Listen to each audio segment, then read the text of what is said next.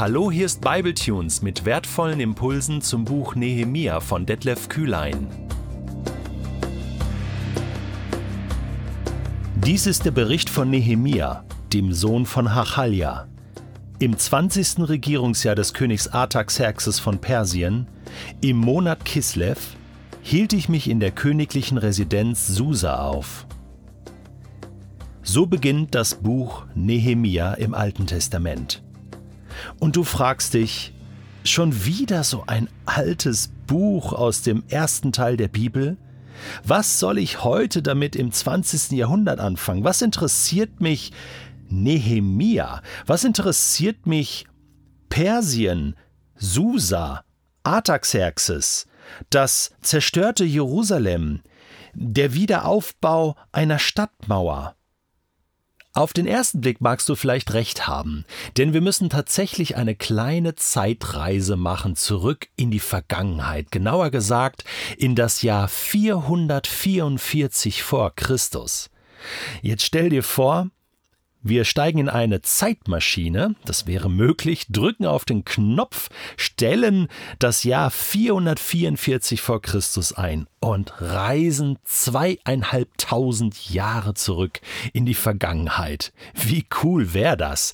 Und wir würden am Anfang ein bisschen langsamer reisen und reisen zurück ins äh, äh, zunächst mal ins 20. Jahrhundert und dann siehst du die beiden Weltkriege, die an dir vorbeiziehen und dann ja, geht es ein bisschen schneller über die Jahrhunderte ins Mittelalter zurück. Vielleicht äh, blickst du gerade noch so Martin Luther, wie er die 95 Thesen anschlägt und dann geht es schwuppdiwupp weiter zurück ähm, ins tiefe Mittelalter, ins Jahr 1000 nach Christus, zurück zu den ersten Kirchenvätern vielleicht und zurück und ja, ja, wir äh, kommen auch an Jesus vorbei, wenn wir uns im, im Nahen Osten befinden, im alten Orient, äh, kommen wir an Jesus vorbei. Er war ja auch in Jerusalem. Wir sehen ihn vielleicht noch in der Diskussion mit Pharisäern und mit seinen Jüngern unterwegs und dann geht es aber schon schneller ähm, und dann in eine Zeit hinein, die 400 Jahre vor Christus, ist ja so eine Zeit, die in der Bibel nicht direkt vorkommt.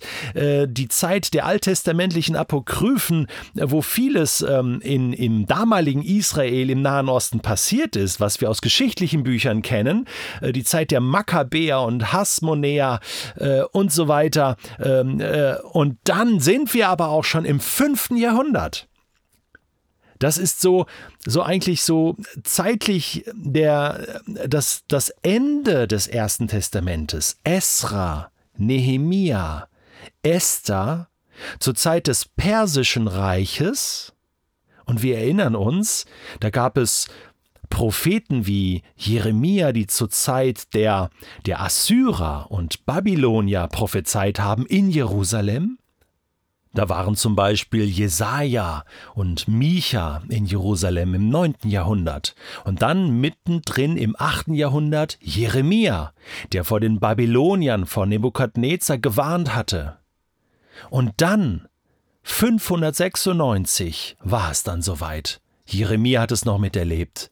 Nebukadnezar greift Jerusalem an, belagert es und nimmt die Stadt ein und zerstört sie komplett, die Stadtmauer, den Tempel. Jerusalem wird dem Erdboden gleich gemacht. Und dann werden die Königen, die führenden Männer Israels und das Volk deportiert, in die Gefangenschaft geführt, ins Exil nach Babylon. Und da lesen wir dann im Buch Daniel darüber. Auch noch in den Königebüchern, aber dann besonders im Buch Daniel, im Buch Hesekiel.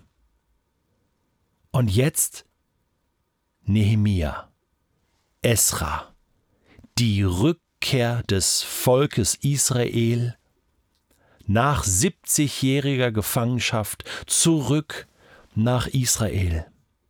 Der Wiederaufbau Jerusalems.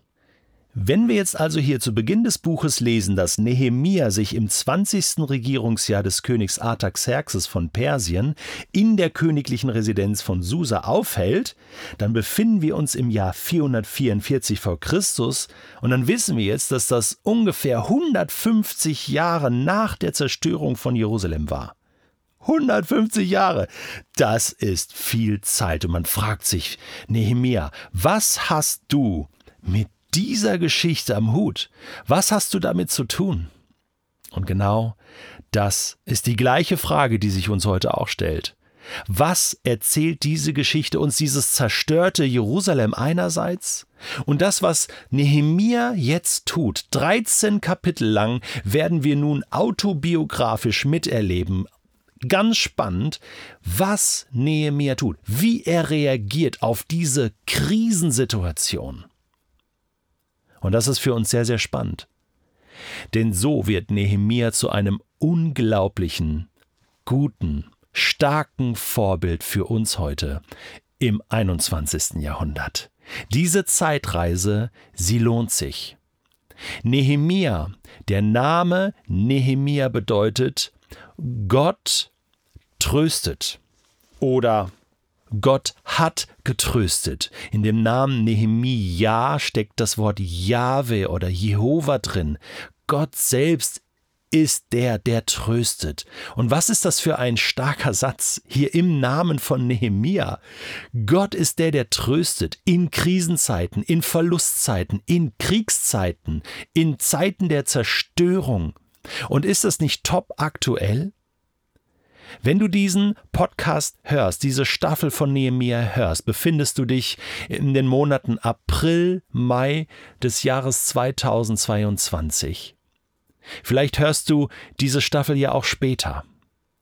Aber in dieser Zeit leben wir in einigen Krisen, die diese Welt und die Menschheit heimgesucht hat. Da ist ein Ukraine-Krieg, den wir im Moment erleben, der so zerstörerisch ist, der uns so in Frage stellt als gesamte Menschheit, wozu ist der Mensch fähig und wie kommen wir aus dieser Krise wieder heraus? Wir haben gerade eine Corona Pandemie hinter uns und können uns jetzt einigermaßen damit arrangieren und damit leben. Aber auch diese Krise ist noch nicht ganz überwunden. Wir haben einige Krisen. Wir haben die Klimakrise, wir haben die Energiekrise, wir haben, ach, die Hungerkrise äh, in vielen afrikanischen Ländern, wo Menschen hungern. Wir haben so viele Krisen und wir brauchen Menschen, Männer und Frauen, die als Vorbilder vorangehen und uns zeigen, wie wir mit Gottes Hilfe und mit Gottes Kraft diesen Krisen begegnen. Bist du bereit für Nehemia? Dann lass dich jetzt voll darauf ein.